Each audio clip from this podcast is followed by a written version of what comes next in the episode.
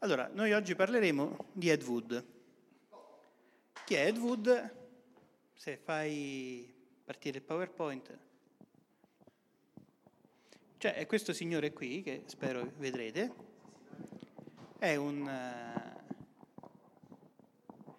regista, nato, non mi ricordo quando perché l'ho scritto nel PowerPoint, nato nel 24... è morto nel 78. Cosa ha fatto nella vita? Lui amava il cinema. Ora, ci sono un sacco di mariti che dicono di amare le loro mogli e poi le picchiano. Ed Wood un po' era così. Lui amava il cinema. Però, ecco, comunque era uno che lo conosceva, lo guardava, lo amava. Non era bravissimo a farlo. Però già il fatto che abbia prodotto tutta una serie di cose significa che comunque... forse qualcosa aveva. Se vai avanti. È stato definito il peggior regista di tutti i tempi. In particolare nell'80, cioè questo Michael Medved ha fatto un libro in cui attribuiva un premio fittizio, il Golden Turkey Award, e disse il peggior regista di tutti i tempi è stato Ed Wood, e il peggior film di tutti i tempi è stato Plan 9 from Outer Space, di cui parleremo più tardi. Questo 2 anni dopo che Ed Wood era morto. Quindi lui non ha mai saputo questa cosa. Però, voglio dire, uno che in vita non ha mai avuto grossa fama. Sì, nell'80 c'è questo qui che gli ha dato questo riconoscimento, fra virgolette, ma perché è così noto? Andiamo avanti. Ed Wood è notissimo, ha un seguito di culto perché nell'84 hanno girato un documentario su di lui dal titolo Look Back in Anger. Vai avanti? Non è vero, ovviamente è noto perché è stato fatto questo film con Johnny Depp. Allora, il film è un bellissimo film, realizzato bene, quindi non si capisce che c'entra con Ed Wood, però ne racconta la storia. E la racconta come la racconterebbe un innamorato di Ed Wood. Però non il marito innamorato che dice di essere innamorato e picchia la moglie, ma uno innamorato e quindi vede le cose con gli occhiali rosa. Cioè il film si conclude con una prima spettacolare di questo film, Plan 9 from Outer Space, tanta gente che lo vede, eccetera, eccetera, un successo. No, la prima proiezione di Plan 9 from Outer Space fu nel marzo del 57, e quindi l'anniversario era qualche giorno fa della prima proiezione, e ci andò pochissima gente, non fu distribuito subito, fu distribuito ufficialmente 2 anni dopo, in realtà un po' circolava. Non so se questo vuol dire che qualcuno dava sotto banco le pizze ai cinema e poi i soldi dei diritti non arrivavano alla casa di produzione, è possibile. Comunque è un film che si è visto abbastanza poco nei cinema, anche se, va detto, poco dopo iniziò ad andare anche in TV. Stiamo parlando sempre del 60, nel 61 più o meno andò in TV per la prima volta, e varie TV lo trasmisero anche più volte, per cui fu un po' visto. Vediamo però, ecco, che altri film ha fatto Ed Wood. Ne ha fatti tanti nella vita. Quindi in realtà il peggior regista di tutti i tempi è uno che fa spendere soldi alla produzione e poi non produce nemmeno un film. Lui di film ne ha prodotti tanti, quindi non era proprio il peggiore in assoluto al mondo. Ne ha fatti tanti. Se andiamo avanti con le slide vediamo alcune copertine. Ecco, Bride of the Monster è un altro abbastanza relativamente famoso.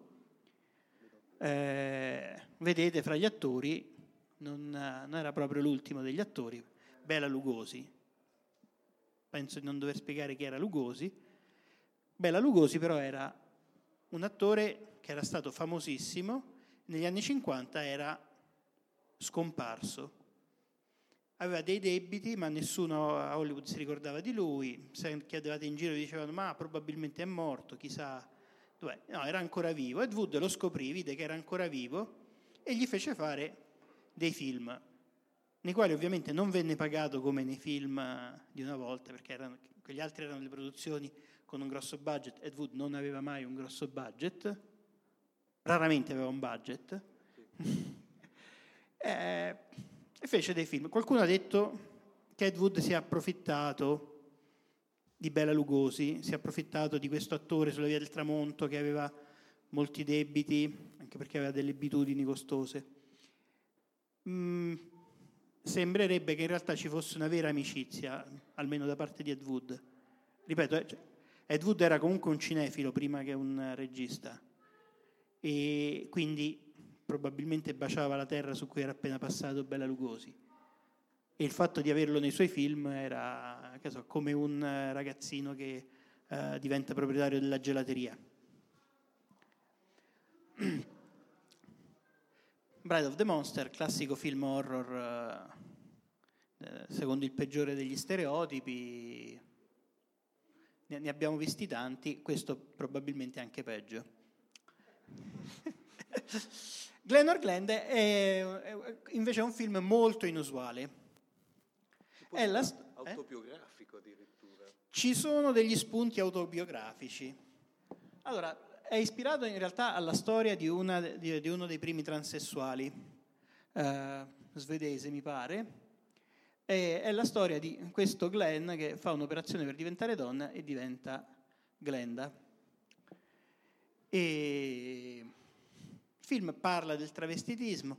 Ci sono scene fatte apposta per eccitare i più bassi istinti degli spettatori di questo film, che probabilmente erano già più bassi della media, però però nonostante quello è probabilmente il primo film che parla di questi temi, che non ne parla solo in toni pruriginosi, anche quello, ma ne parla anche cercando di capire perché una persona vuole fare un'operazione di cambiamento di sesso, quali sono i problemi che incontra. E Omar diceva è in parte autobiografico, anche se è basato sulla vita di un'altra persona. Comunque Ed Wood era uno che si travestiva. La copertina, cioè la locandina del film di Johnny Depp, se puoi tornare alla slide prima. Ecco, c'è la protagonista che si toglie il suo maglione di angora e lo dà a Ed Wood perché lui se lo voleva mettere. Lui adorava l'angora. Scrisse anche delle sceneggiature sotto lo pseudonimo di Anne Gora, e spesso quando dirigeva i film sotto i vestiti portava mutandine e reggiseno. Tra l'altro lui anche era un eroe di guerra. E sotto la divisa portava biancheria intima femminile. Sì, il suo terrore era essere ferito e essere portato in infermeria, nell'ospedale da campo, e quando lo aprivano per operarlo scoprissero questo. Il caso suo però era particolare perché sembra che sia dovuto al fatto che la madre lo vestiva da bambina quando era piccola, aveva 6-7 anni, per cui questo era un modo suo per avere un contatto con la madre anche quando lei non c'era più, o era lontano, era morta, ora non so. Però comunque era una sua abitudine. Ecco perché, se puoi tornare di nuovo indietro, il documentario, no, 2 slide prima, il documentario che abbiamo detto dell'84 si chiamava Look Back in Anger, invece che in Anger. Conoscete la commedia Look Back in Anger degli anni 50? Di Osborne. Sì, ne hanno tratto pure un film. Non mi ricordo però il titolo italiano, l'avevo guardato ieri. Ricorda con rabbia era la commedia, sì, il film c'aveva un altro titolo che l'ho guardato ieri perché ho detto così lo vedo, così lo posso dire, non me lo ricordo. Quindi questo qui, cioè, è un ricordo di Ed Wood guardando indietro alla sua epoca in Angora, perché lui amava l'Angora. Andiamo avanti con... fra l'altro Glen or Glenda è, come si dice, in realtà spesso si trova come citazione nei posti più strani. C'è uno dei primi fumetti di Ratman in cui a un certo punto in un vicolo c'è una locandina di Glen or Glenda, e suppongo sia un omaggio a Cinzia la postina, per chi conosce Ratman, e per chi non lo conosce, che aspettate? Se torni avanti adesso vediamo gli altri film che abbiamo. Ecco qua, Plan 9 from Outer Space è il più famoso, qualcuno ha detto il capolavoro di Ed Wood, io non mi spingerei così avanti però sicuramente è fatto meglio di altri film che ha fatto, e vedete Bela Lugosi fra gli attori, Vampira che era un'attrice finlandese che appunto in quell'epoca andava abbastanza in questo genere di film, che arriva dalla televisione. Arriva dalla televisione, sì, in quei film e serie TV, infatti, sì. E poi ne parleremo più estesamente di questo film. E poi chi c'è? Vabbè, non si vedono nei titoli, cioè, comunque Bela Lugosi in realtà Ed Wood non gli ha mai detto vieni a recitare per Plan 9 from Outer Space. Ed Wood, dopo avergli fatto fare altri film, ha detto facciamo delle scene per il mio prossimo progetto che è un film di zombie, ancora non c'era il titolo, hanno girato un po' di scene e come si chiama? Poi Bela Lugosi è morto, insomma aveva una certa età. Gli stupefacenti che usava non facevano proprio bene al fisico e quindi l'ha lasciato, quindi Ed Wood ha provato a usare le sue scene in questo film, anche se erano 5 minuti circa, mentre il suo personaggio compare insomma per almeno una ventina di minuti nel film, poi vedremo come ha fatto, e provò a usare queste scene anche in un altro film, però le altre scene erano rovinate, quindi non... Nella serie non si butta mai via niente. Ma Ed Wood non buttava mai via nulla. Cioè, Ed Wood si vantava di non girare mai 2 volte una scena. E ho il sospetto che fosse vero. No, cioè, lui adorava Orson Welles, no? Orson Welles una volta, per girare una scena in un cimitero, stette una giornata a predisporre il cimitero dicendo spostami quella pietra lì e, l'hai messa là? No, non va bene, mettila là. Ha passato una giornata a sistemare tutti gli oggetti di quella scena, poi avrà girato 1 minuto di scena in quella giornata, solo quello. E Ed Wood ne parlava con ammirazione dicendo sì, Orson Welles è bravissimo, io mi ispiro a lui, però io sono più economico, insomma, e non e evito le spese. E quindi proprio sul punto non si butta mai nulla, lui voleva usare queste scene per un film che si chiamava The Ghoul on the Moon, quindi un film anche quello un po' di fantascienza, però erano rovinati, quindi questa volta ha dovuto buttare via qualcosa.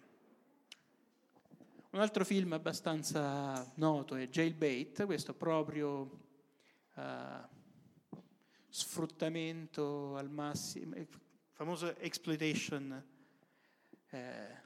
ragazzine che, minorenni che ti attirano a fare atti che ti butterebbero in galera, quindi il termine jailbait.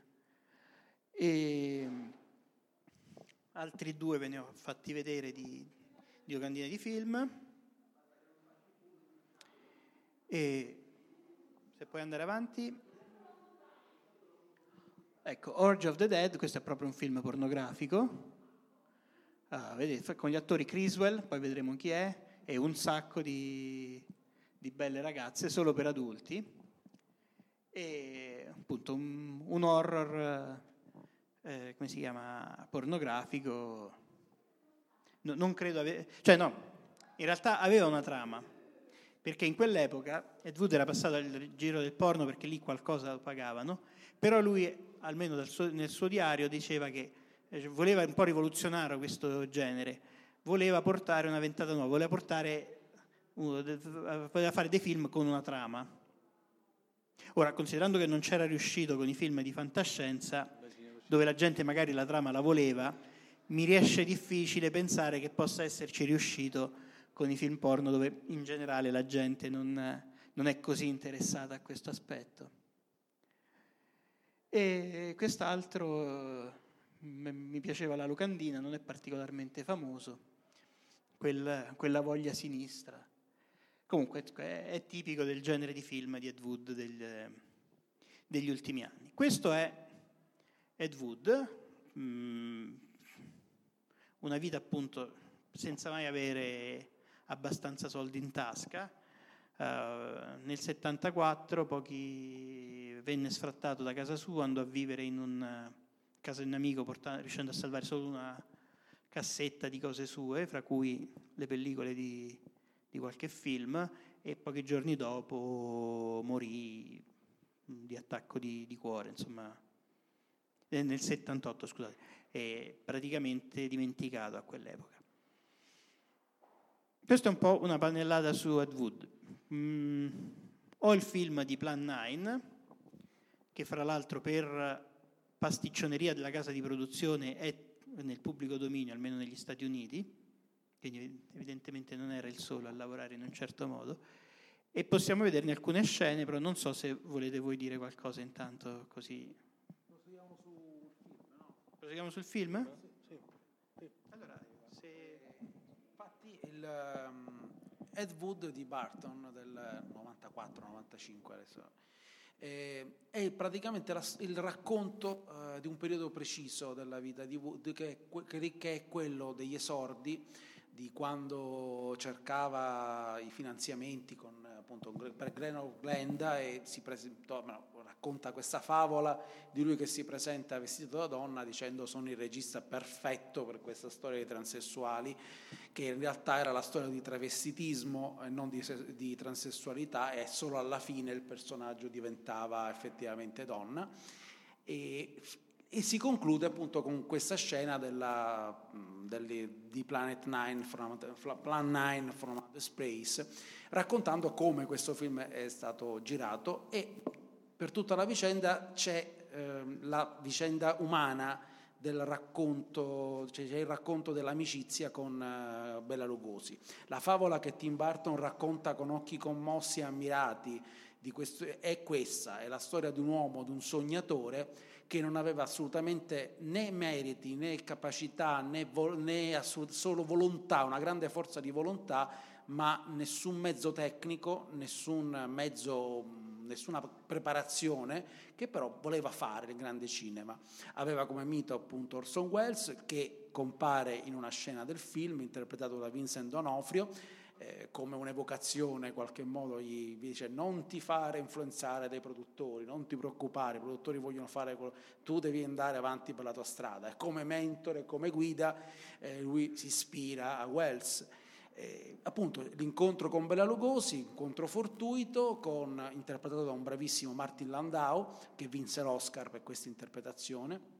Un film che vi consiglio di vedere assolutamente in lingua originale, perché il doppiaggio italiano è da macchietta, specialmente quello di Martin Landau, perché Landau ha lavorato molto sulla pronuncia dell'ungherese, spiegando anche nei contenuti speciali del Blu-ray e cioè appunto della versione home video come il lavoro sulla lingua fosse per cercare una spontaneità, il conflitto che Lugosi aveva nel tentare di nascondere la sua pronuncia, mentre nella versione italiana parla con questo accento molto carimco, cioè sempre questa esagerazione, perché l'est europeo se no non è distinguibile. Il film racconta. Quindi il direttore di doppiaggio forse era Ed Wood. Realizzato con la stessa approssimazione. Girato in un bellissimo bianco e nero, è metacinema allo stesso tempo, perché racconta l'inizio del film è come l'inizio di Plan 9 from Outer Space, con l'indovino che esce dalla bara e comincia a raccontare: vi racconteremo tutti i particolari, non taceremo niente, che è appunto l'inizio del film. E poi mostra il dietro le quinte di come si gira il film, come appunto lui girava in piena notte, come rubavano le attrezzature dai teatri di posa, forzando i cancelli, rubando le piovere giganti, ma dimenticandosi per esempio un pezzo fondamentale, per cui Bela Lugosi era costretta a muovere i tentacoli facendo finta che questi si muovessero, cose di questo genere. C'è episodi al limite del paradossale che ricordano poi appunto, che poi in qualche modo, secondo me, se chi di voi ha visto Boris, ecco, e René Ferretti all'opera, ante litteram, buona, giravano buona, tutto un continuo di queste gag, la scena in cui girano di giorno, c'è la polizia, aiuto, scappiamo, e così è un continuo evocare questa spontaneità, questa approssimazione, questa cialtroneria.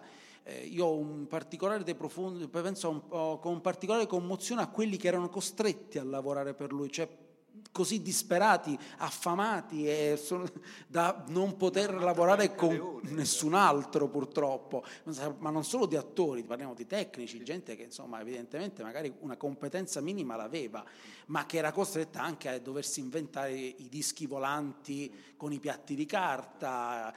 Wood incendiava i dischi volanti, poi li buttava su un modellino di Washington DC e questo era il disco volante in fiamme. Tutto questo è nel film, che quindi diventa anche un'interessante lezione di cinema per tutti gli aspiranti cineasti, per tutti coloro che amano il cinema, perché la storia del cinema è fatta anche di personaggi come Ed Wood, perché alla fine quello che resta è la seminalità dell'opera di Wood. Wood non aveva i soldi, ma soprattutto non aveva la capacità, ma aveva le visioni. E se avesse incontrato, o se non avesse avuto forse un ego così grande da pensare di poter scrivere le storie da solo, di poterle dirigere, di poterle interpretare, probabilmente avrebbe potuto, nella visione di Burton, diventare un grande. Ed ecco perché, secondo me, lui lo omaggia in qualche modo nel finale con questa standing ovation, con questo teatro pieno, perché quello che Burton avrebbe voluto dedicare a un uomo a cui comunque lui si ispira, anche se obiettivamente Burton ha sia la capacità tecnica, sia le visioni, sia ha avuto anche i mezzi economici per realizzare le sue opere. Quindi è questo che è Ed Wood di Tim Burton, una favola bella che si conclude in un momento bello, teoricamente, almeno fa concludere questa vicenda con un lieto fine, quindi con il trionfo, senza poi raccontare appunto la miseria del personaggio. È il racconto dell'amicizia con Lugosi, quindi prende la posizione dell'amicizia, non dello sfruttamento bieco perché era un povero drogato, anzi racconta di come Wood pagasse le spese mediche di un sistema sanitario che non copriva la malattia, ma in questo caso parliamo della dipendenza da droga di Lugosi e quindi comunque le degenze, e che quindi si sia anche rovinato personalmente per curare l'amico, quindi una storia che prende questa posizione e non l'ipotesi che fosse uno sfruttamento, che fosse una, semplicemente il fatto che, di aver trovato questa vecchia gloria in disgrazia. Questo era, diciamo, il ruolo di Wood, che si inserisce in un contesto storico in cui la fantascienza non era sicuramente appetibile per i produttori. Ricordiamo che quello era un periodo, adesso magari Omar approfondirà meglio, in cui era più facile trovare soldi per una commedia, addirittura i budget medi per commedie, per film per sentimentali erano superiori a quelli che invece erano per i film fantastici di fantascienza, che erano considerati talmente di serie B da non meritare gli stessi budget e le stesse possibilità economiche. E questo, diciamo, è il contesto di cui adesso penso che Omar voglia approfondire, il contesto in cui Ed Wood lavorava. Dunque, tra l'altro poi l'occasione dopo l'approfondiremo, combinazione nel panel mio successivo, perché proprio sembrano fatti proprio di traino reciproco uno con l'altro.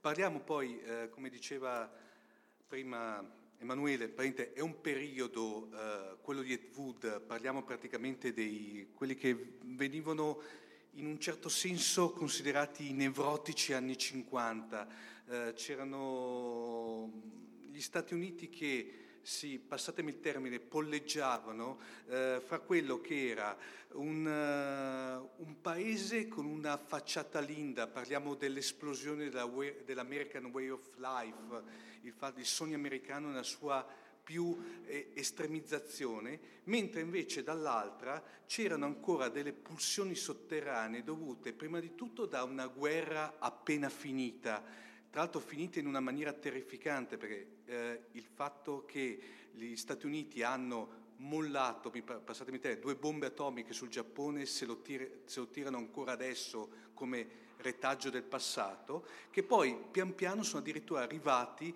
a quello che era l'assassino di Kennedy nel 63. Giustamente allora tutta la produzione cinematografico-televisiva era orientata a, come posso dire, elevare questa American Way of Life, per cui la faccia linda, e castrare letteralmente la faccia, quella, per intenderci, quella brutta, quella pulsione. Certo che è vero anche che in certi casi, poi parliamo anche di un periodo dove c'era, per intenderci, in pieno meccartismo, per cui certi personaggi borderline, Ed Wood, vedremo in campo televisivo Rod Serling, che puzzavano di ambiente sinistroide, erano praticamente tacciati da quello che era, chiamiamolo letteralmente, il regime di allora. Cosa succedeva? Spesso e volentieri però, mentre il cinema e la televisione cercavano di pompare quello che era la visione pulita, per cui commedie, soap opera, perché le soap opera nascono in quel periodo, quelle proprio televisive, per contro la fantascienza e il fantastico riusciva, tramite delle argute metafore, sostanzialmente a tirar fuori quello che era letteralmente l'aspetto, fra virgolette, paranoico di quegli anni. Secondo me Ed Wood si poteva collocare perfettamente in questa realtà.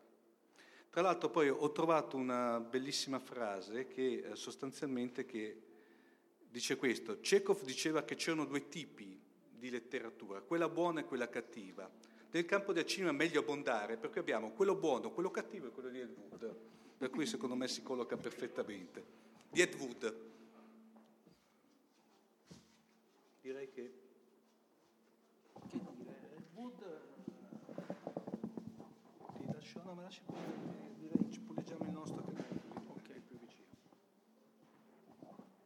Che dire? No, se vogliamo vedere qualche pezzo di Plan 9, perché abbiamo descritto un po' come lavorava, però rimane lì, bisogna vederlo. Se puoi partire. Tra l'altro, perdonami Gino, quello che è anche incredibile, che poi tanto anche scusatemi. Quello che è anche incredibile, che soprattutto poi si vede benissimo nel film di di Tim Burton è praticamente quello che era come si recuperava anche i fondi per farli questi film, fra cui delle false conversioni alla Chiesa Battista, praticamente una cosa veramente... Oppure il rubava anche i pezzi di repertorio, che so, materiale dell'esercito, e inseriva lì i soldati che andavano a combattere il mostro, che in realtà erano veri soldati presi da documentari. Era tutto un rubacchiare... Faceva quello che adesso fa Borghezzi con Blob. Più o meno. Però, ripeto, cioè, detta così, uno dice, vabbè, stanno esagerando, sono tre pazzi che stanno lì su quella scrivania. Non stiamo esagerando, stiamo un po' ammorbidendo la cosa, perché in fondo gli vogliamo bene. Quindi...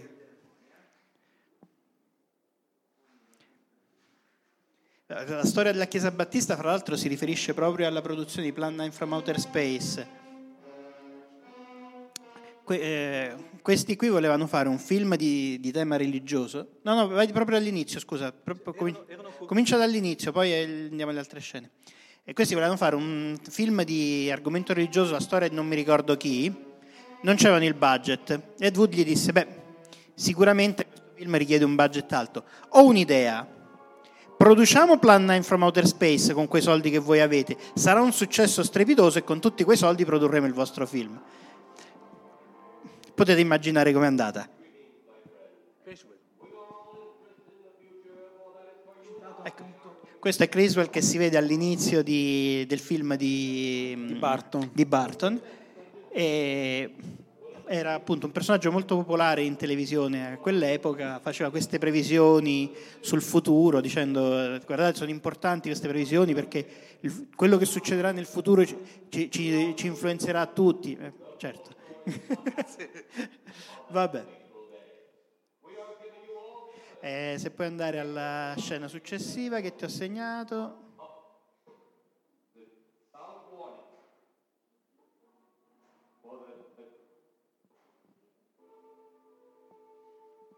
Questo è il funerale della moglie del personaggio di Bela Lugosi. Ecco, vedete qui, questo è Bela Lugosi e cioè comunque insomma l'età è quella che è, la faccia si è un po' però è sempre un grandissimo attore e lo vedremo più avanti in questo film, o lo vedremo? Chi lo sa. Andiamo alla successiva. Tra l'altro Gino, interessante poi come nel film rimarcano la sua come dire antagonismo con Boris Karloff, che viene ricalcatissimo lì. Ecco, questo è un aereo di linea. Avete visto la porta della cabina dei piloti? Avete mai visto un aereo con una porta così della cabina dei piloti? Ora, non dico adesso che sono porte blindate perché dopo l'11 settembre, ma anche prima, cioè, ecco, questo oggetto qui compare nel film come c'avevo scritto come copertura per una bomba, viene usato nella carlinga di una nave aliena e viene usato anche come tenda da pioggia, che è una tenda da doccia comunque, quindi viene usato anche per il suo scopo. Alla fine Wood aveva una frase con cui chiudeva la bocca a chiunque: è sospensione dell'incredulità. Lui la voleva risolvere sempre così, ma ne dovevamo avere tanta. Oh, ecco, questo è un UFO, vedete l'UFO, guardate bene e mi pare che qui, se guardate bene, si vede anche il filo che lo regge. No, forse si vede meglio più avanti. Alle volte riusciva a coprirlo il filo. Ora non mi ricordo in quali scene. Se vai all'altra che vi ho scelto. Quella di Lugo si parla del fiore, per esempio. Ah, sì. Era proprio l'immagine di repertorio. Sì, beh, l'aveva girata. Oh, questo è Thor Johnson, un attore che ha lavorato tantissimo con... Un ex wrestler svedese. Ecco Bela Lugosi che esce da una tomba. Guardatelo bene.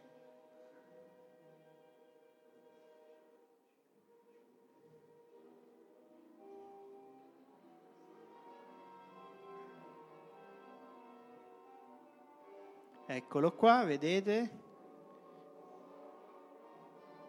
È Bela Lugosi, no? No, allora, ha scelto una controfigura, ha scelto uno che gli somiglia. Gli somiglia secondo voi? Ecco. Lui era convinto che, siccome aveva più o meno la stessa struttura del cranio, poteva andare bene così, andando in giro con il mantello davanti agli occhi, perché chi non va in giro con il mantello davanti agli occhi al giorno d'oggi, e potesse essere appunto sempre lo stesso personaggio. Ah, questa invece è Vampira, che nel film è la moglie di Bela Lugosi, perché giustamente quando uno è un personaggio che è morto, il suo corpo è rianimato, quindi uno zombie, la moglie, che può essere una vampira, che va in giro vestita da vampira. Notate che non dice una parola in tutto il film lei, perché la sceneggiatura non le piaceva, e quindi ha detto vabbè, il film lo faccio, però non dico una parola. Tra l'altro lei racconta, non so quanto sia vero, che probabilmente è vero, che lei si metteva il costume, il trucco a casa, poi prendeva l'autobus per andare agli studios per girare. Ripeto, non so se è vero, però mi sembra possibile che non avesse un camerino o che fosse talmente mal ridotto che si rifiutava di usarlo.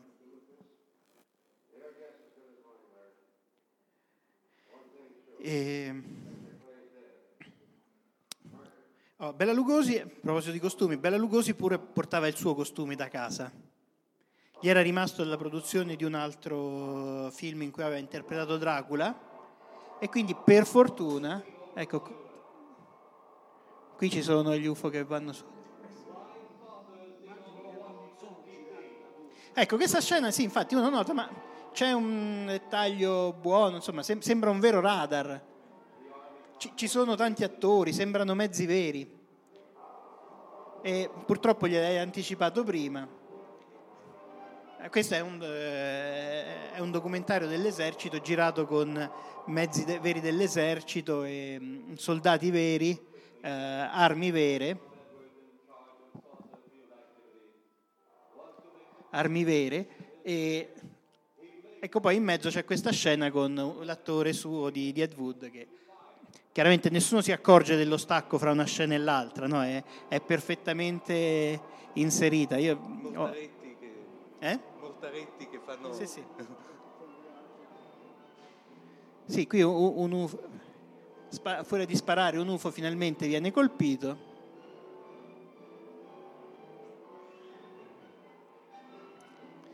E... Fra l'altro quell'uniforme io non lo so perché non è il campo mio, ma ho il forte sospetto che non c'entri nulla con le truppe che quel ufficiale sta comandando. E questo era Ed Wood, cioè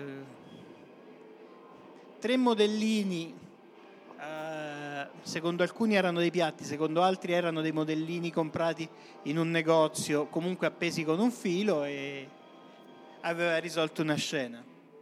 Anzi, almeno lo sfondo qui è quasi con lo stesso tipo di luce della scena con i soldati nel documentario.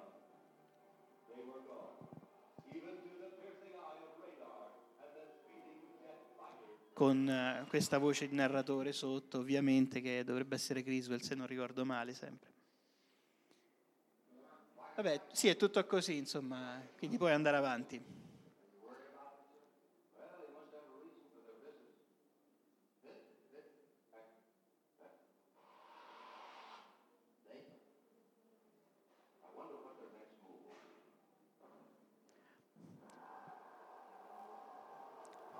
Questa è la nave madre degli alieni. A me sembra una tetta, ma non so se anche a voi dà quell'impressione.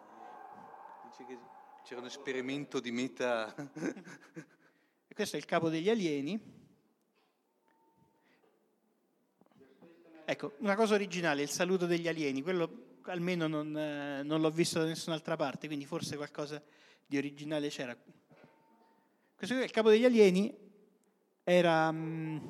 è stato scelto come attore perché in quei giorni abitava a casa di qualcun altro che lavorava alla produzione.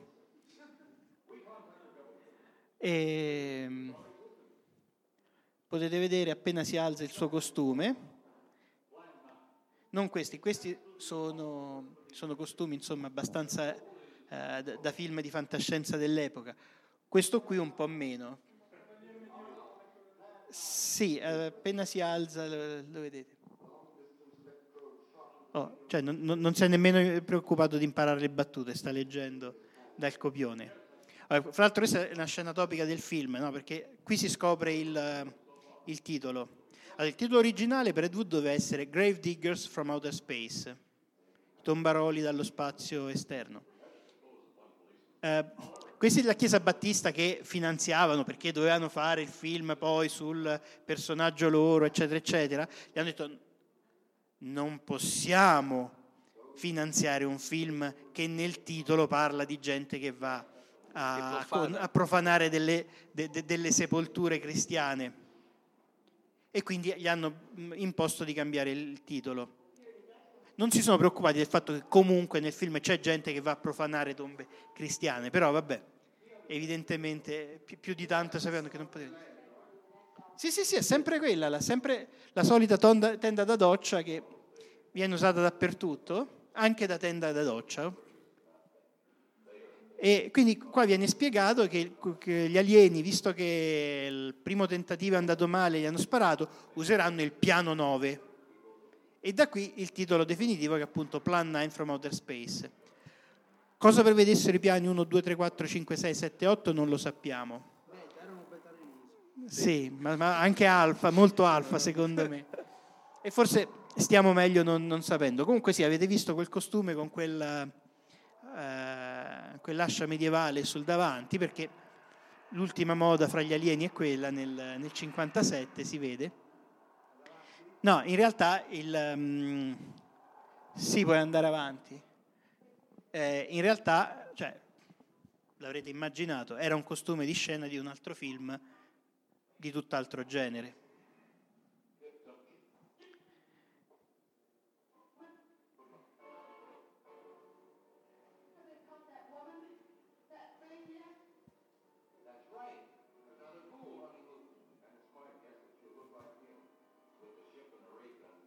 Quello chiaramente è uno scheletro da aula di scuola, insomma di plastica, si vede.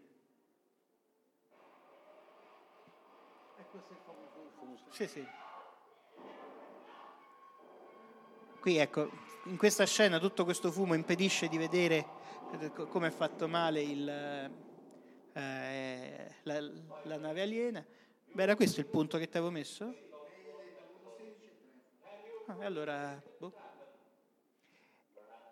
E alla fine, per concludere il film, sempre Criswell che dice: cioè, voi non lo sapete, ma queste cose sono realmente accadute, il governo ce le tiene nascoste, ma noi le abbiamo scoperte e ve le raccontiamo senza omettere nulla, qualcosa del genere.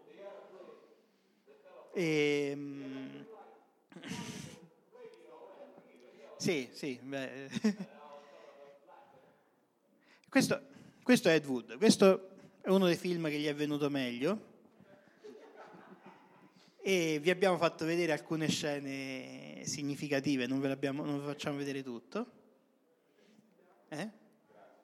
E ripeto, il film è uscito dal copyright negli Stati Uniti d'America, quindi si può scaricare legalmente dal sito archive.org, che è lo stesso. Nessuno aveva, qualcuno li ha reclamati ma non aveva il titolo, per cui un tribunale ha detto non avete diritto. In realtà la legge del diritto d'autore italiana è diversa, quindi in Italia probabilmente quasi sicuramente è coperto da diritto d'autore, però diciamo che potete scaricarlo legalmente, nel senso che chi l'ha messo sul sito non fa nulla di illegale. Comunque questo è Ed Wood. Il peggiore di tutti. Ma ripeto, il peggiore sarebbe stato che se avesse speso soldi senza neanche produrre un film, lui ne ha prodotti, quindi così brutto non è. E qualcosa di più brutto in realtà l'ho anche visto, e anche con budget molto, molto maggiori. Non vorrei nominare il classico Baccaro Banzai, Ma no, bene, no, ma Baccaro Banzai dopo bene. Come si dice? Questa è un'altra storia. Questa è un'altra storia, sì. Allora, se chiudiamo qui, se fai vedere l'ultima slide, ecco, io quando penso a Ed Wood lo penso comunque come un personaggio che aveva bisogno di essere conosciuto dal pubblico, che il pubblico lo amasse, e faceva film non solo perché amava il cinema, ma anche perché voleva essere amato dal cinema e ne aveva bisogno. Infatti l'unico racconto di fantascienza che ho mai scritto, che è stato pubblicato da qualche parte, è proprio incentrato su di lui. E ci sono queste frasi che ha scritto poco tempo dopo la moglie, poco tempo dopo la sua morte, che non so, questo è il mio rapporto con Ed Wood come me lo immagino. E lei raccontava così di Ed Wood: ci sono delle notti che Ed proprio non riesce a dormire, notti su notti. È come un'anima in pena su questa terra. Non appartiene a questo mondo, è come se fosse di passaggio, ma non gli appartiene.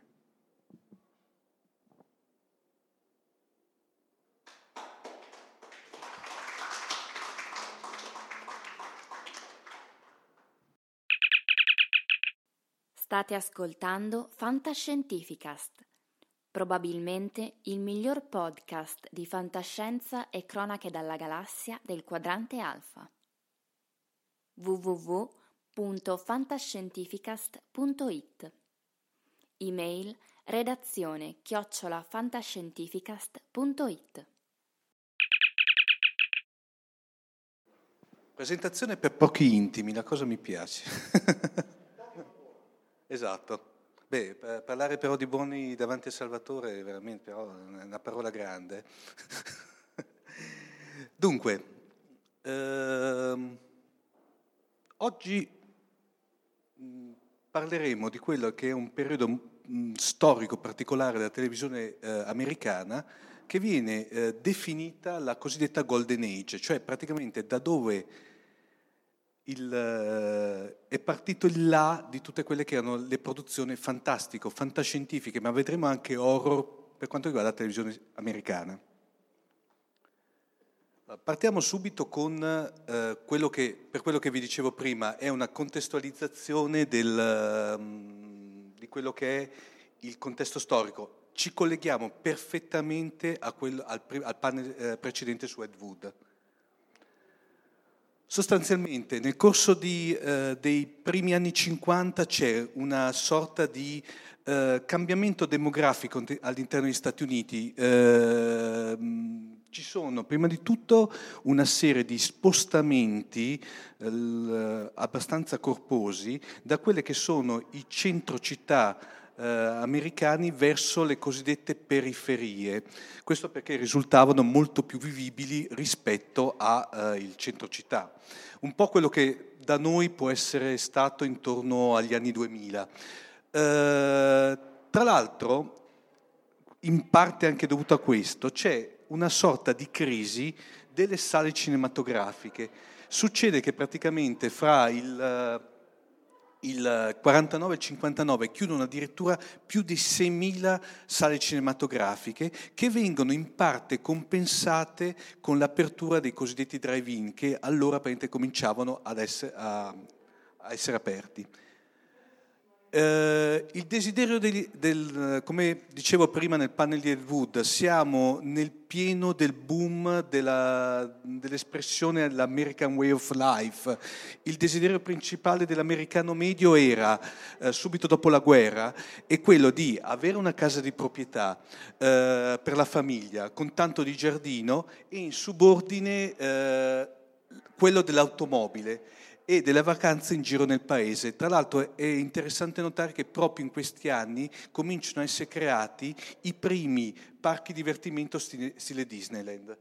E proprio questo rapporto dicotomico fra da una parte la voglia di mobilità e dall'altra, se volete, di privacy, che trova proprio nella televisione la massima espressione e soprattutto l'espressione di questa dicotomia, cioè praticamente portare direttamente nel tinello del domestico e continuare però a influenzarlo eventualmente anche in mobilità.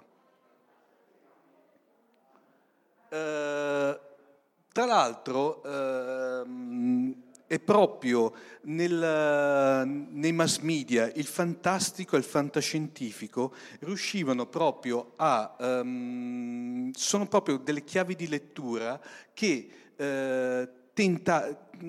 ci permettono di codificare meglio questo periodo a cavallo fra gli anni 50 e 60, cioè avevamo un paese che era irrimediabilmente scisso fra una linda facciata per bene e dedita al progresso, al benessere e tutto ciò che ne comportava, e oscure polsioni sotterranee dell'ingresso improvviso in un periodo temporale che è completamente diverso da quello che si era abbandonato prima della guerra. Infatti, tra l'altro, questo lungo periodo degli anni 50 può essere in realtà compreso fra due date simbolo, cioè simbolo e traumatico per le coscienze degli americani medi, cioè praticamente quelle che erano lo scoppio delle due bombe atomiche che dopo hanno decretato la fine della seconda guerra mondiale e l'assassinio di Kennedy.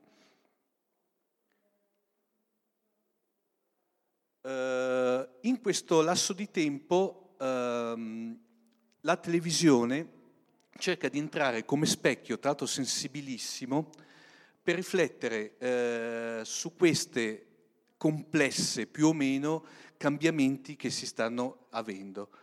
Come dicevo, c'è da una parte sostanzialmente abbiamo delle produzioni che sono le famose sitcom, soap opera, che sono l'esaltazione massima American Way of Life, però d'altronde ci sono anche queste produzioni, soprattutto quelle in ambito fantastico e fantascientifico, che potevano portare a delle metafore che riuscivano a superare le maglie della censura pesante di quei tempi, che hanno la loro massima espressione sostanzialmente in 3 serie antologiche di cui vi parlerò oggi, che sono Ai confini della realtà, Thriller e The Outer Limits. Allora, partiamo subito parlando da chi ha creato tutto ciò, cioè Rod Serling, che io ho definito il signore del fantastico. Allora, Edward Rodman Rod Serling nasce a Syracuse nel 25 dicembre del 24. Subito dopo il diploma entra nell'esercito, combatte la seconda guerra mondiale nelle Filippine. Fra parentesi, un interessante risvolto che in parte vedremo dopo dove ha influito, che durante lui diventa campione per l'esercito. Allora facevano dei chiamiamoli campionati interforze, e lui era il campione dei pesi medi dell'esercito, di pugilato, scusate. Dopo il congedo si laurea in educazione fisica, e però durante questo periodo comincia a scoprire la letteratura e comincia a scrivere e a dirigere e anche a recitare in alcune produzioni settimanali della locale stazione radiofonica. Intanto nel 49, intanto che è ancora uno studente, riesce a vendere per $100 alla Stars Over Hollywood, che era una casa di produzione, il suo primo soggetto televisivo, che è Great Everett for the People. Il suo destino però cambia quando decide veramente di cominciare a scrivere, a fare lo scrittore a tempo pieno. Fra il 51 e il 55 riesce a produrre qualcosa come più di 70 soggetti televisivi, che tra l'altro cominciano a riscuotere un certo successo di critica di pubblico, e adatta in questi lavori romanzi di fantascienza, e riesce anche a ritagliarsi un'importanza di un certo livello, una certa stima e rispetto per quanto riguarda nell'ambiente della televisione. Oddio, scusate. Mi tiri? Ah, mi tiri indietro di una? Ah, ok.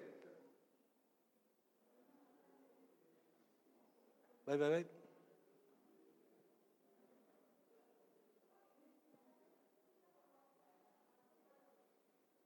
Ok. Nel 1955 con Patres riesce ad arrivare alla sua consacrazione massima, infatti viene definito un vero e proprio trionfo di creatività da parte del pubblico e della critica, e tra l'altro vince il primo Emmy Awards dei 6 che lui ha vinto durante la sua carriera. Nello stesso periodo comincia a lavorare per la Metro Golden Mayer, scrive The Comedian, Playhouse 90 e soprattutto Requiem for Heavyweight, che tra l'altro è arrivato anche in Italia con il titolo Una faccia da pugni, con Anthony Quinn come protagonista. E in questo periodo proprio comincia a far venire fuori quello che dopo raggiungerà il suo massima espressione nelle sceneggiature dei confini della realtà, cioè un certo progressismo ideologico molto newyorkese di un autore che porta avanti un'idea di impegno sociale tipica della sinistra liberal americana. Non a caso infatti riesce a trasferire questa ideologia in molti degli episodi dei confini della realtà, dove davanti a quella che poteva essere una falsa facciata di tranquillità, riesce con dei finali molto particolari a spiazzare e ad insinuare nei confronti dello spettatore se veramente dietro quello che poteva essere il miracolo degli Stati Uniti di allora, se c'erano dei fantasmi che più o meno venivano fuori. Infatti, appunto, il merito fondamentale degli script di Serling sono quelli di instillare domande nelle coscienze dei telespettatori, pur inserendole nel contesto di spettacoli di pura evasione. Questo anche perché, come dicevo prima per Ed Wood, eravamo anche nel periodo di pieno meccartismo, per cui il fatto di utilizzare delle sceneggiature che parlavano di fantastico, di horror e di fantascienza serviva un attimino per portare metafore e passare le maglie della censura americana. Il primo incontro professionale di Serling con la fantascienza risale al 1956, quando adatta il romanzo Forbidden Area di Pat Frank, che influenzerà molto la sua vita, perché infatti nel 1957 lascia Playhouse 90, che è questa produzione della Metro Golden Mayer, tra l'altro poi lasciando molte, rattristando molto più di un fan, e decide di ritornare a quella che non tanto la fantascienza, perché in effetti il confine in realtà non si può definire fantascienza, ma più che altro al fantastico, per creare nel 1959 Ai confini della realtà.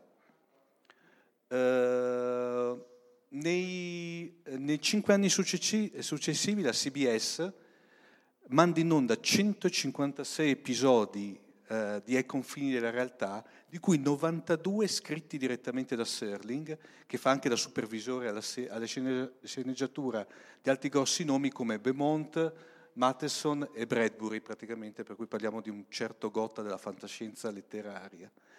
Lo show diventa uno dei più amati e rispettati della storia televisione, diventa uno veramente dei benchmark di riferimento della cultura popolare americana del Novecento, e tra l'altro anche perché aveva questa introduzione che dopo vedremo veramente iconografica, che sottolineata dal tema di Herman e dal fatto che lui praticamente faceva questa introduzione ad ogni singolo episodio e lo concludeva anche in maniera molto magistrale.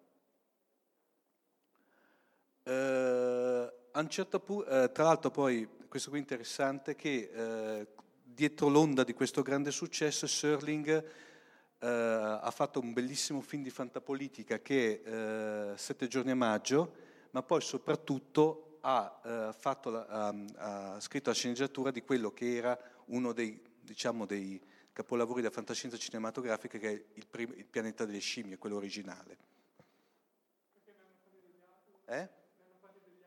Ma no, esatto, gli altri non esistono.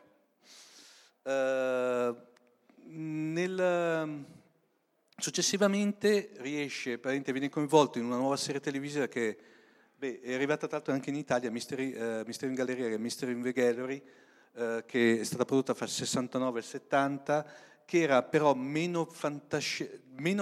meno fantascienza di quella che poteva esserci già nei confini della realtà, però privilegiava più il lato fantasy e soprannaturale. Serling, tra l'altro poi, molto impegnato sempre politicamente, prende una posizione estremamente contraria alla guerra del Vietnam, non invecchia molto bene, tra l'altro poi da una parte perché aveva dei ritmi molto forsennati di lavoro, poi il fatto che praticamente era arrivato a fumare qualcosa come 4 pacchetti di sigarette al giorno, parliamo di sigarette americane senza filtro, per cui non oso immaginare com'erano, e viene ricoverato dopo un infarto e praticamente cercano di salvarlo, e nel 28 giugno del 75 muore per complicazioni seguite all'operazione. Secondo me, nella sua breve esistenza, scompare prima di compiere i 50 anni, però in effetti ha ridefinito quelli che sono i confini del fantastico, e non soltanto in televisione. Parliamo a partire del capolavoro di Serling, per cui parliamo di Ai confini della realtà. Riesce te qui a dare il via o posso darlo io? Questa è l'iconografia.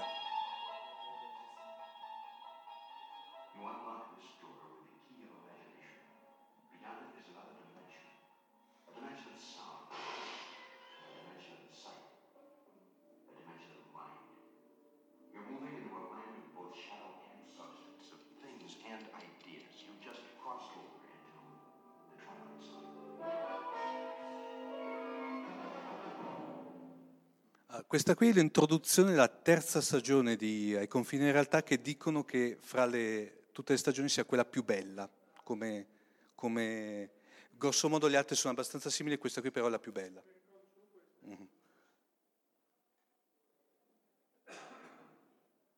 Non so cos'era quella, era una colpa tua, non? Ai confini della realtà. Esatto. Però un attimo, perché manca una slide. Fai te? No, ne manca una, in effetti.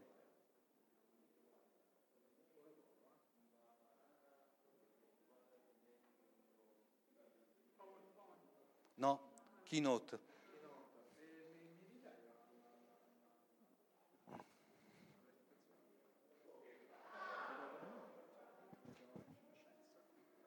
Scusate.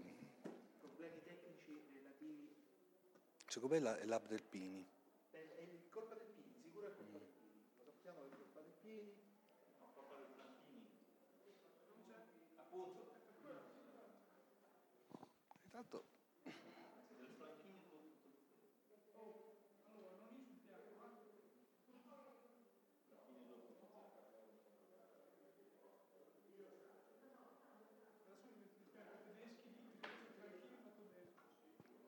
Ci sei? Prendi subito dopo, lanciala subito dopo Dai confini in realtà, perché...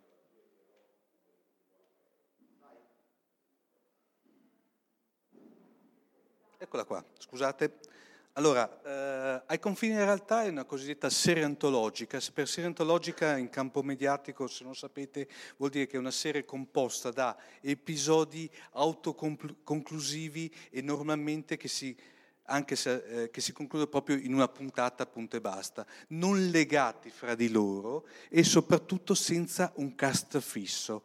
Proprio Ai confini in realtà lancia proprio questo tipo di format dove l'unico cast fisso, se così si può parlare il cosiddetto host, cioè l'anfitrione, chi introduceva la serie. Nel caso dei Confini in realtà era lo stesso Rod Serling che iniziava introducendo l'episodio e traeva le conclusioni alla fine.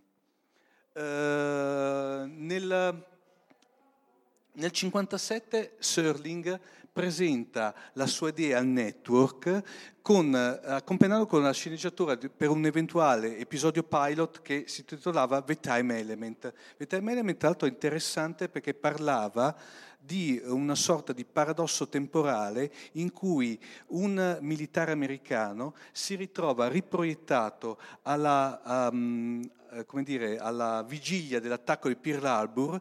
Lui sa tutto quello che succede, però non riesce a cambiare il corso della storia. Per cui è molto claustrofobico, si vede proprio la frustrazione di questa persona che non riesce a evitare una tragedia ai suoi commilitoni. La CBS si dimostra estremamente scettica riguardo alla potenzialità della serie e The Time Element viene archiviato come al solito. L'anno seguente però, per la serie non si butta via niente, viene preso e riciclato in un'altra serie antologica intitolata Westinghouse Desilu Playhouse. Una cosa interessante che allora i nomi degli show prendevano anche il nome dello sponsor principale. A Westinghouse è quella che i condizionatori, avevamo anche il Colgate Show, avevamo il Kraft Show, perché prendevano proprio il nome dello sponsor principale, un po' come cosa che adesso non si ripropone più. Westinghouse faceva anche i reattori nucleari. Ma in questo caso era proprio la parte condizionatori. Sì, sai. Ma poi soprattutto Emilia, esatto, al giorno d'oggi chi è che non ha un...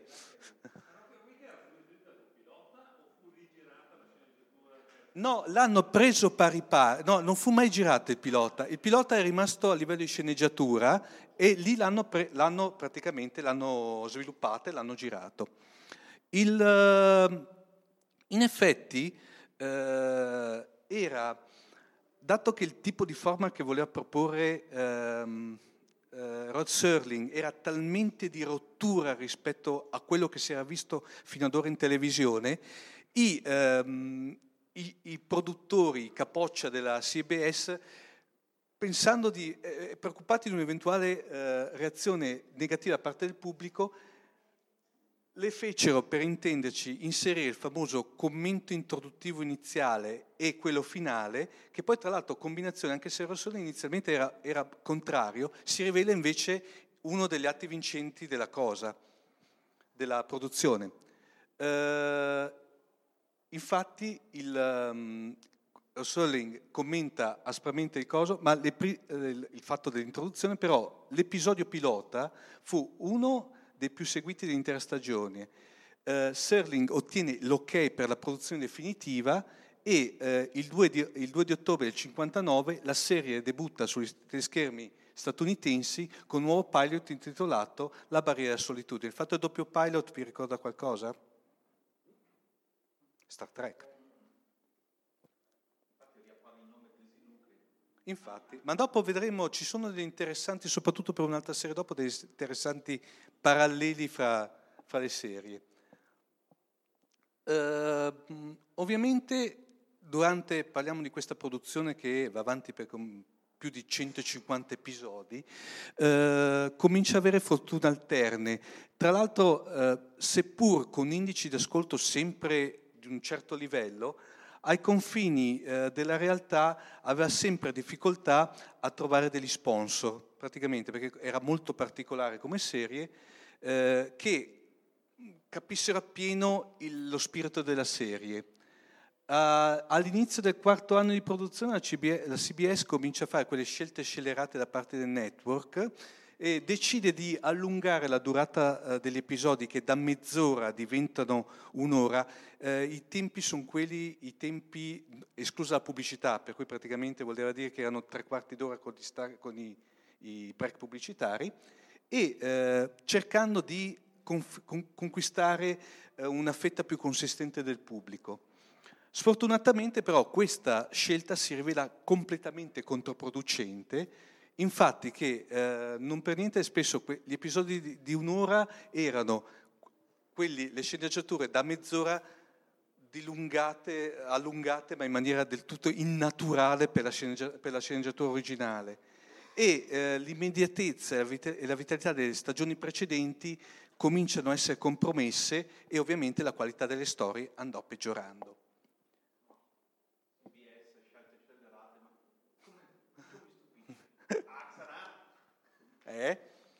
Comunque, tra l'altro dalla quinta e tra l'altro ultima stagione la durata viene riportata alla mezz'ora, ma questo non fu sufficiente. Infatti lo stesso Rod Serling cominciava a essere, ahimè, ragazzi, a corto di idee, ma poi soprattutto sì, continuavano a vedere all'interno della stagione, delle stagioni successive, dei remake di episodi scorsi.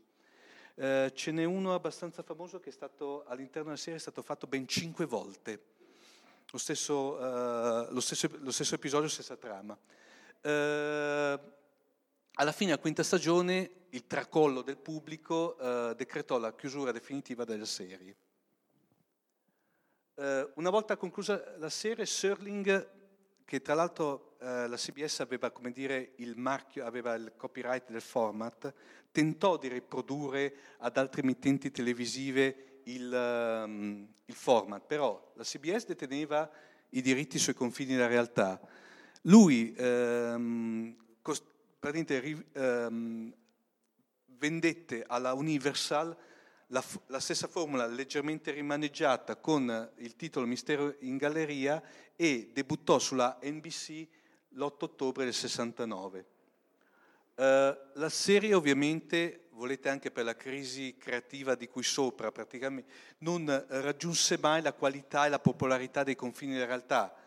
E in effetti nel 73 si concluse Mistero in Galleria e 2 anni dopo Serling morì.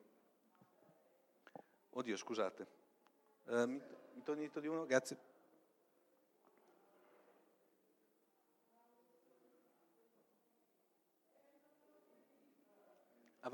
Scusa, no, sei andato un po' troppo indietro.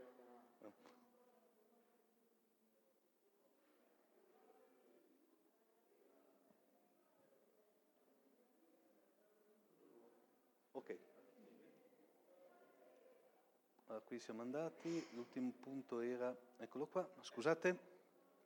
Tra l'altro poi nell'83 la Warner Bros. Produsse il famoso film Ai confini della realtà, non so se ve lo ricordate.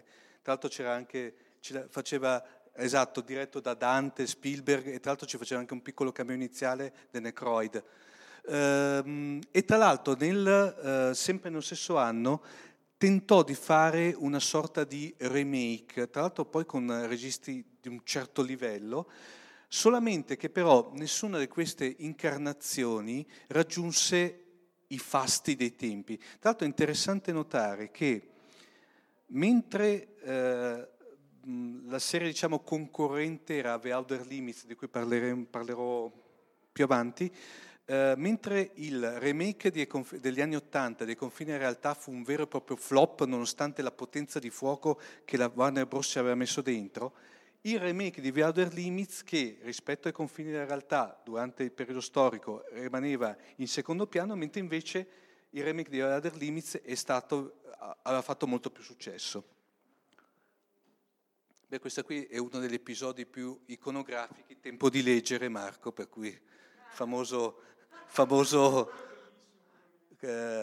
uno dei più iconografici. Allora, la serie originale dei confini della realtà a tutt'oggi viene, proprio a livello accademico, considerata una delle più classiche serie della fantascienza televisiva, però in effetti secondo me è sbagliato, perché di tutti i 156 episodi, se volete, solo pochi possono essere considerati fantascienza proprio pura, nel vero senso della parola. In effetti, la definizione del confine della realtà tende a sfuggire a qualsiasi classificazione di mainstream. Il fatto che era una serie antologica le poneva dei limiti molto larghi, nel senso dei paletti praticamente inesistenti, e in effetti nella serie si potevano trovare horror, giallo, fantasy, ma anche, se volete, in pochi casi la fantascienza nel senso più stretto del termine. E tra l'altro poi il fatto che i protagonisti fossero diversi di episodio in episodio lasciava in dubbio la conclusione. In effetti ci sono certi episodi che si concludono in un modo terrificante, veramente spiazzante. Poi, come vi ripeto, tenete conto che parliamo degli anni 50, magari a vederli oggi alcuni potrebbero soffrire di una certa ingenuità di fondo, però allora era stato qualcosa di veramente sconvolgente. Questo è un altro episodio bellissimo, che era Non è bello ciò che è bello, tra l'altro, che è un altro episodio molto particolare. Tra l'altro, ecco, in certe trame c'era anche certi episodi in cui Serling rimaneva anche lui vittima di certi pregiudizi e mentalità dell'epoca, ma però certi episodi, visti tuttora adesso, mantengono né più né meno il fascino di allora. E tra l'altro, ovviamente, le trame sopperivano ampiamente a quella che era la carenza di mezzi in termini di effetti speciali e di mezzi. Ovviamente, se non può essere considerato un classico della fantascienza, sicuramente però ai confini della realtà è un classico della televisione. Adesso passiamo a quella che per me è una delle mie serie preferite, che pur se non è arrivata in Italia, The Outer Limits.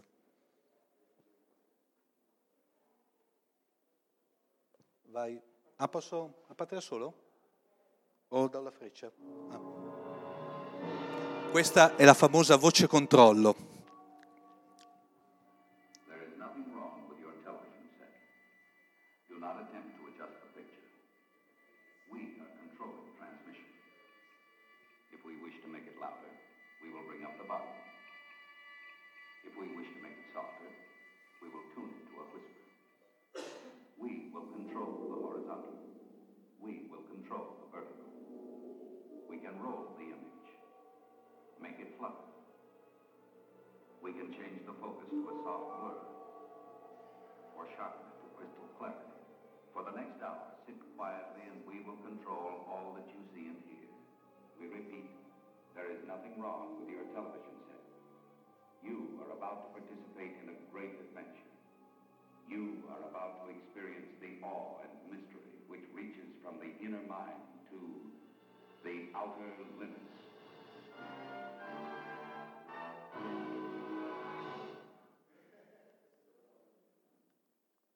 Serie coeva ai confini della realtà, però ovviamente andando in onda sul network concorrente, cioè la ABC, viene creata da Leslie Stevens e Joseph Stefano, e tuttora inedita in Italia, ahimè. Tra l'altro poi si trovano tranquillamente, sono liberamente vedibili su YouTube comunque i vari episodi. Allora, Stevens si formò come Rod Serling sempre a quella grande scuola del Playhouse 90 e nel Kraft, leggi sopra il famoso sponsor, Television Theater, e concepì la serie ispirandosi a Scienza e Fantasia, che era un'altra serie minore, Way Out e ovviamente Ai confini della realtà. Addirittura Stefano era stato sceneggiatore del cerebellum capolavoro di Alfred Hitchcock. E tra l'altro, infatti, si vede la sua mano, perché gli episodi di The Outer Limits sono qualcosa che definire gotici è veramente poco. Stevens era intenzionato a realizzare una serie TV di fantascienza, qui però parliamo di fantascienza pura, diversa da tutte le altre. Infatti, lui, secondo lui, quel poco che si era visto dai confini in realtà aveva ormai esaurito tutto quello che aveva da dire. Soprattutto di sorprendere gli spettatori. Nella primavera del 63 Stevens e Stefano propongono all'attenzione della ABC il pilot di una serie che secondo loro avevano deciso di chiamare Please Stand By, Il pilot fece subito il botto, infatti i produttori commissionarono immediatamente la serie. L'unico problema, la dirigenza ABC giunse a una sola raccomandazione, che dovevano inserire un mostro o un alieno o chi per esso in ogni puntata, preferibilmente nei primi 5 minuti. I primi 5 minuti perché? Perché ovviamente sono quelli di traino per il pubblico. Vuol dire che praticamente dopo 5 minuti partiva il primo spot pubblicitario, per cui l'emittente guadagnava di più. Qui è interessante definire due cose. Prima di tutto che da questa serie è venuto il classico termine il mostro della settimana. In seconda battuta, il fatto che questi mostri all'interno dell'immaginario venivano definiti gli orsi, perché degli spettacoli di vaudeville, a un certo punto, quando lo spettacolo languiva, veniva buttato dentro un attore vestito da orso, possibilmente in bicicletta, che serviva per tirare sull'audience. Per cui da qui in poi, se vedete il termine orsi, si riferisce a questi mostri della settimana.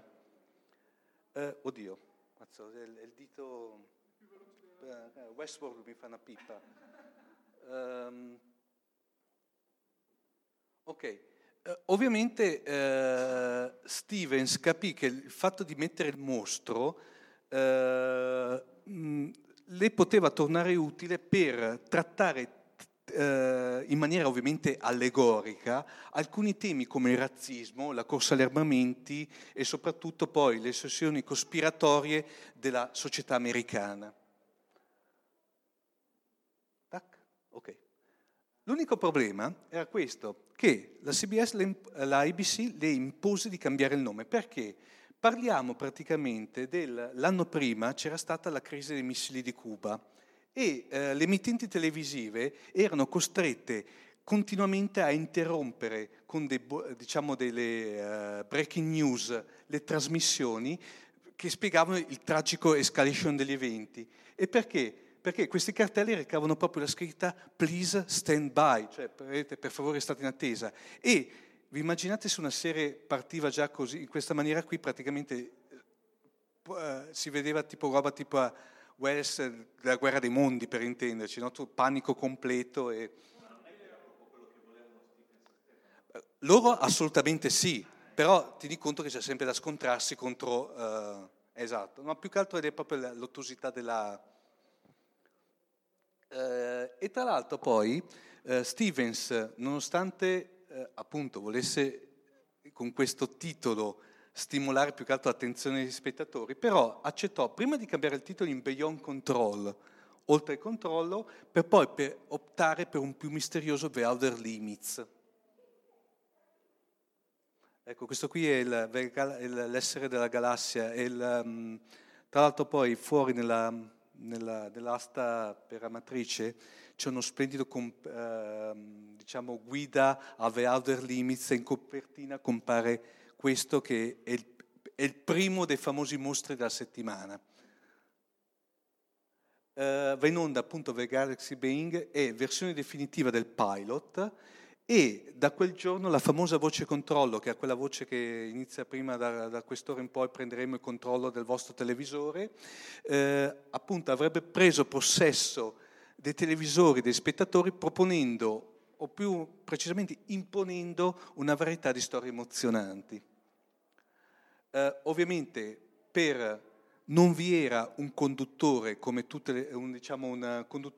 le serie antologiche, in quanto Stevens, a differenza del Confine Realtà, proprio decise di non fare quella che aveva fatto Serling nei Confini della Realtà, di proporre proprio un presentatore che introduceva l'episodio e lo concludeva. Questo qui è un altro... adesso fanno molto tenerezza perché vederli così. Questo è un altro bellissimo episodio che... Sì, ma poi devo vedere come erano animati, una cosa eccezionale, veramente. Consiglio a tutti di andarsi a recuperare perché... ecco, questo è interessante. Secondo un aneddoto raccontato da Stevens anni dopo, c'è una telespettatrice che scrisse alla ABC praticamente col fatto che a un certo punto lei la voce controllo non le aveva restituito il controllo del televisore, per cui era guasto, e le ha detto: oh ragazzi, adesso mi pagate voi la riparazione, no? Per cui...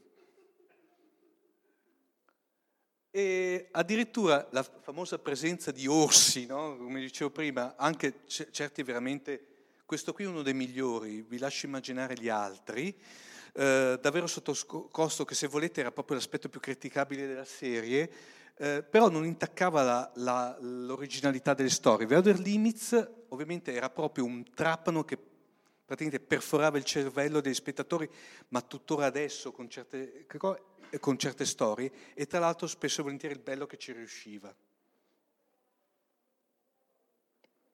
Dopo la prima stagione, nonostante i buoni risultati, ovviamente The Outer Limits soffrì la sorte di molte altre serie televisive di valore. Cioè, cosa è successo? L'ABC dice: abbiamo in mano un prodotto di successo, lo mandiamo contro una sorta di spettacolo tipo un Maurizio Costanzo show dell'epoca, e praticamente mandandolo dal lunedì al sabato sera. Ciò ovviamente cosa successe? Ovviamente si rivelò una catastrofe completa, perché praticamente proprio era il tipo di audience completamente diverso. Stevens e Stefano, incavolati neri, lasciarono praticamente la produzione.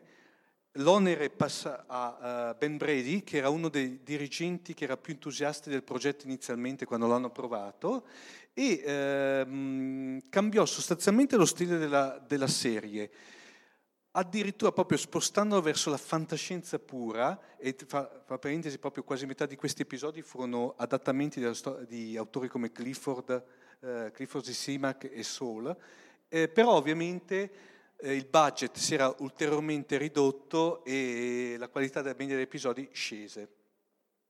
Dopo solo 17 episodi prodotti alla seconda stagione, i bassi indici hanno condannato The Outer Limits a un prematuro oblio dai teleschermi. Questo qui è interessante, quello che vi dicevo prima. Sembra assurdo, ma ci sono molti legami fra Star Trek e The Outer Limits. Il microprobista di The Probe, uno dei più belli episodi, venne utilizzato come la famosa orta, il mostro dell'oscurità di Star Trek, e tra l'altro mosso dallo stesso attore. La tempesta ionica, vista in The Mutant, viene utilizzata come effetto di teletrasporto di Star Trek. La maschera utilizzata in The Duplicate Man fu utilizzata dal Dottor Layton in La Magnificenza del Re. Due creature che compaiono in due episodi riapparvono brevemente nel pilot di Star Trek, lo Zoo di Talos, come gli E.T. nel Senato Imperiale. No, sì, in effetti sì. E qui interessante, scusate, tanto cosa che la tecnica per rendere le orecchie a punta in The Six Finger, che tra l'altro era interpretato da Nimoy, praticamente furono riutilizzate dopo in Star Trek. Addirittura poi compare William Shatner in un episodio come un astronauta a lavoro sul pianeta Vulcano. Per cui, poi ovviamente c'erano altri attori caratteristiche che dopo diventano star complete in Star Trek. E tra l'altro G. Roddenberry si è fatto le ossa nella produzione di The Outer Limits, era sempre presente negli studi di produzione e collaborò con buona parte dello staff della serie per la produzione di Star Trek. Queste qui sono due curiosità abbastanza interessanti. Primo, Erland Ellison, che è uno dei sceneggiatori, contestò a James Cameron l'originalità di Terminator. Infatti c'è un episodio che praticamente è la trama di Terminator. Esatto, dopo lo cito. Mi ha anticipato, dopo lo cito. E tra l'altro poi infatti Cameron a un certo punto ammise che si era ampiamente ispirato a ciò, e Ellison fu parte risarcito economicamente, e poi pretese che praticamente ci fosse una citazione nei titoli corpus di testo di coda di Terminator, il fatto che riconoscono il lavoro di Ellison. Cameron era incavolato di tutto ciò, però praticamente la produzione ha detto ok, guarda, cioè, o facciamo così o lo paghi te praticamente. Per cui, quello che diceva, in effetti, a 30 anni dalla messa in onda dell'episodio Demonville e Class Ed, tanto vincitore del premio Hugo, Straczynski, ideatore di Babylon 5, discusse con Ellison la possibilità di un sequel ambientato sulla stazione, però dopo una serie di circostanze non hanno dato seguito al progetto. Adesso passiamo ad un'altra serie, sempre di quel periodo, anche lei inedita, molto particolare, però qui passiamo proprio da quella che poteva essere fantasy all'orrore vero e proprio. Parliamo di Thriller.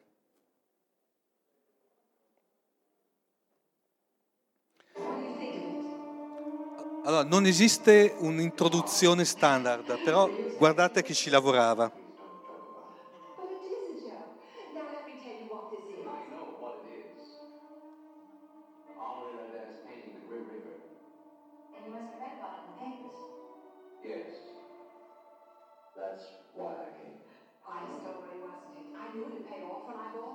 Andiamo, Andrea, tanto è proprio andiamo avanti, tanto. Thriller, a differenza di, pur essendo una serie antologica, a differenza di The Outer Limits e Confine in realtà, non aveva una presentazione o cioè non aveva né un anfitrione né una presentazione stile voce controllo eccetera. Allora, è una serie antologica prodotta da NBC, per cui un altro network, ideata da William Fry e Abel Robinson, tuttora anche lei inedita in Italia. Però a differenza di questa è una cosa interessantissima, la NBC sul suo canale YouTube ha messo a disposizione in maniera regolare tutti gli episodi di The Thriller, per cui sono disponibili tutti su YouTube. Va in onda fra il 13 settembre 60 con l'episodio Twisted Image fino al 62 con The Specialist, per un totale di 67 puntate da un'ora, però certe puntate comprendevano 2 episodi, infatti in effetti le storie narrate sono in tutto 78. Secondo alcuni esperti, Thriller è la migliore serie fantaroro mai trasmessa in televisione. È sintomatico quello che il buon, adesso vediamo, ho riportato, non ve lo leggo, vi lascio un attimino per leggere, però chi l'ha scritto questo è tratto da un libro, Stephen King, da un suo saggio che è Dance Macabre.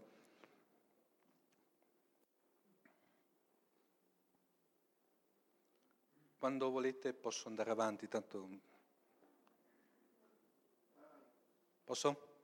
No.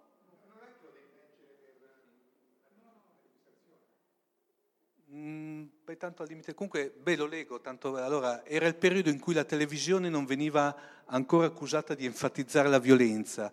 La violenza che iniziò con l'assassinio di Kennedy e crebbe dopo gli assassini di Robert Kennedy e di Martin Luther King. E alla fine fece scadere i programmi a una sciropposa miscela di commediole. Oltre a Thriller erano programmati altri bagni di sangue settimanali. Era il tempo degli Intoccabili, con Robert Stack nel ruolo imperturbabile Elliot Ness, e alle sanguinose innumerevoli morti di cattivi senza nome, Peter Gunn e Keynes 100, solo per fare pochi nomi. Era l'era della TV violenta.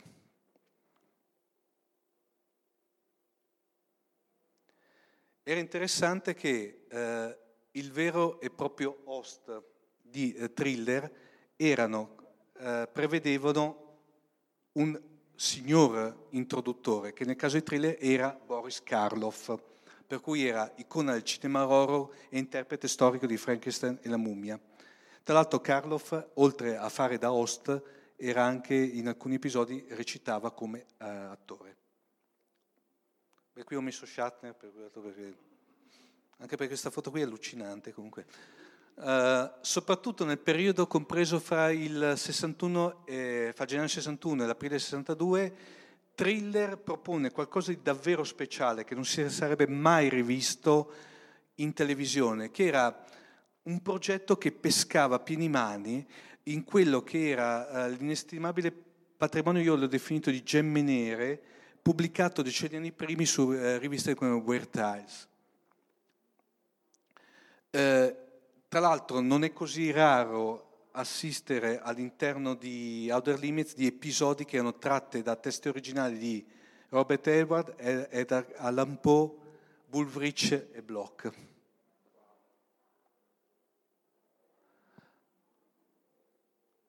Proprio di Bloch resta quello che viene definito il migliore episodio di tutti, che è The Cheaters, che è andato in onda il 27 dicembre del 60. Il protagonista di questo episodio, grazie ad occhiali molto speciali, vede i volti dei suoi amici trasformarsi in quello di orrende mostruosità, cosa che vedremo poi quasi pari pari riproposta in Essi Vivo di John Carpenter dell'88.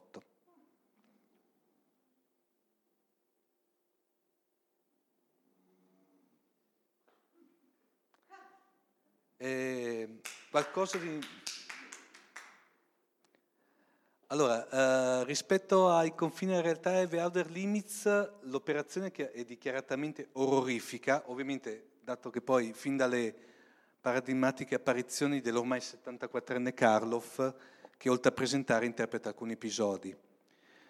Anche dato che è una serie già concepita per durare non in eterno, ma aveva già un inizio e una fine, ovviamente era qualitativamente molto più elevata, ma soprattutto meno con meno alti e bassi all'interno della produzione.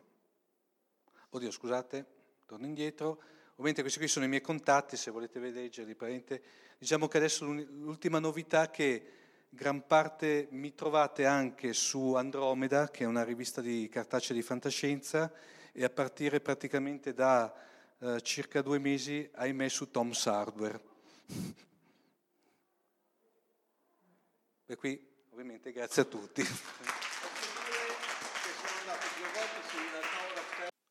Avete ascoltato Fantascientificast, podcast di fantascienza e cronache dalla galassia. Da un'idea di Paolo Bianchi e Omar Serafini, con il contributo fondamentale e decisivo del Cylon Prof Massimo De Santo e la partecipazione straordinaria di Elisa Elena Carollo. www.fantascientificast.it. Email redazione@fantascientificast.it. Tutte le puntate sono disponibili sul nostro sito, su Apple iTunes e su Podbean all'indirizzo podcast.fantascientificast.it. Potete seguirci e interagire su Facebook alla pagina Fantascientificast e su Twitter sul profilo @fantascicast. Se volete, potete lasciarci una valutazione a 5 stelle su Apple iTunes e sostenerci con Patreon tramite l'apposito bottone sul nostro sito, oppure visitando la nostra pagina Patreon www.patreon.com/fantascientificast. Nessun bite e nessun tribolo sono stati maltrattati durante la produzione di questo podcast. L'equipaggio di Fantascientificast vi augura lunga vita e prosperità e vi dà appuntamento alla prossima puntata lungo la rotta di Kessel. Settimo simbolo inserito nel computer. Blocco 1 pronto. Blocco 1 posizionato. Potenza erogata 23%.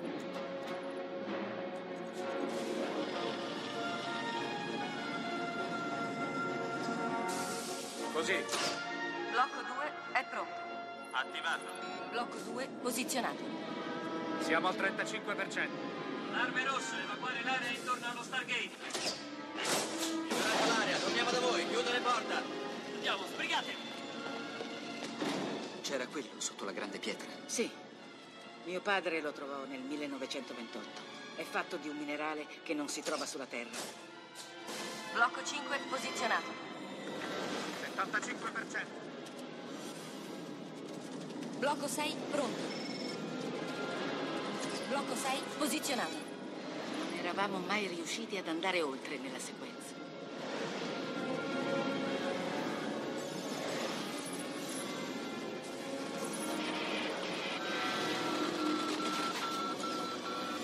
Blocco 7 è pronto. Pronto, attivato. Blocco 7 posizionato.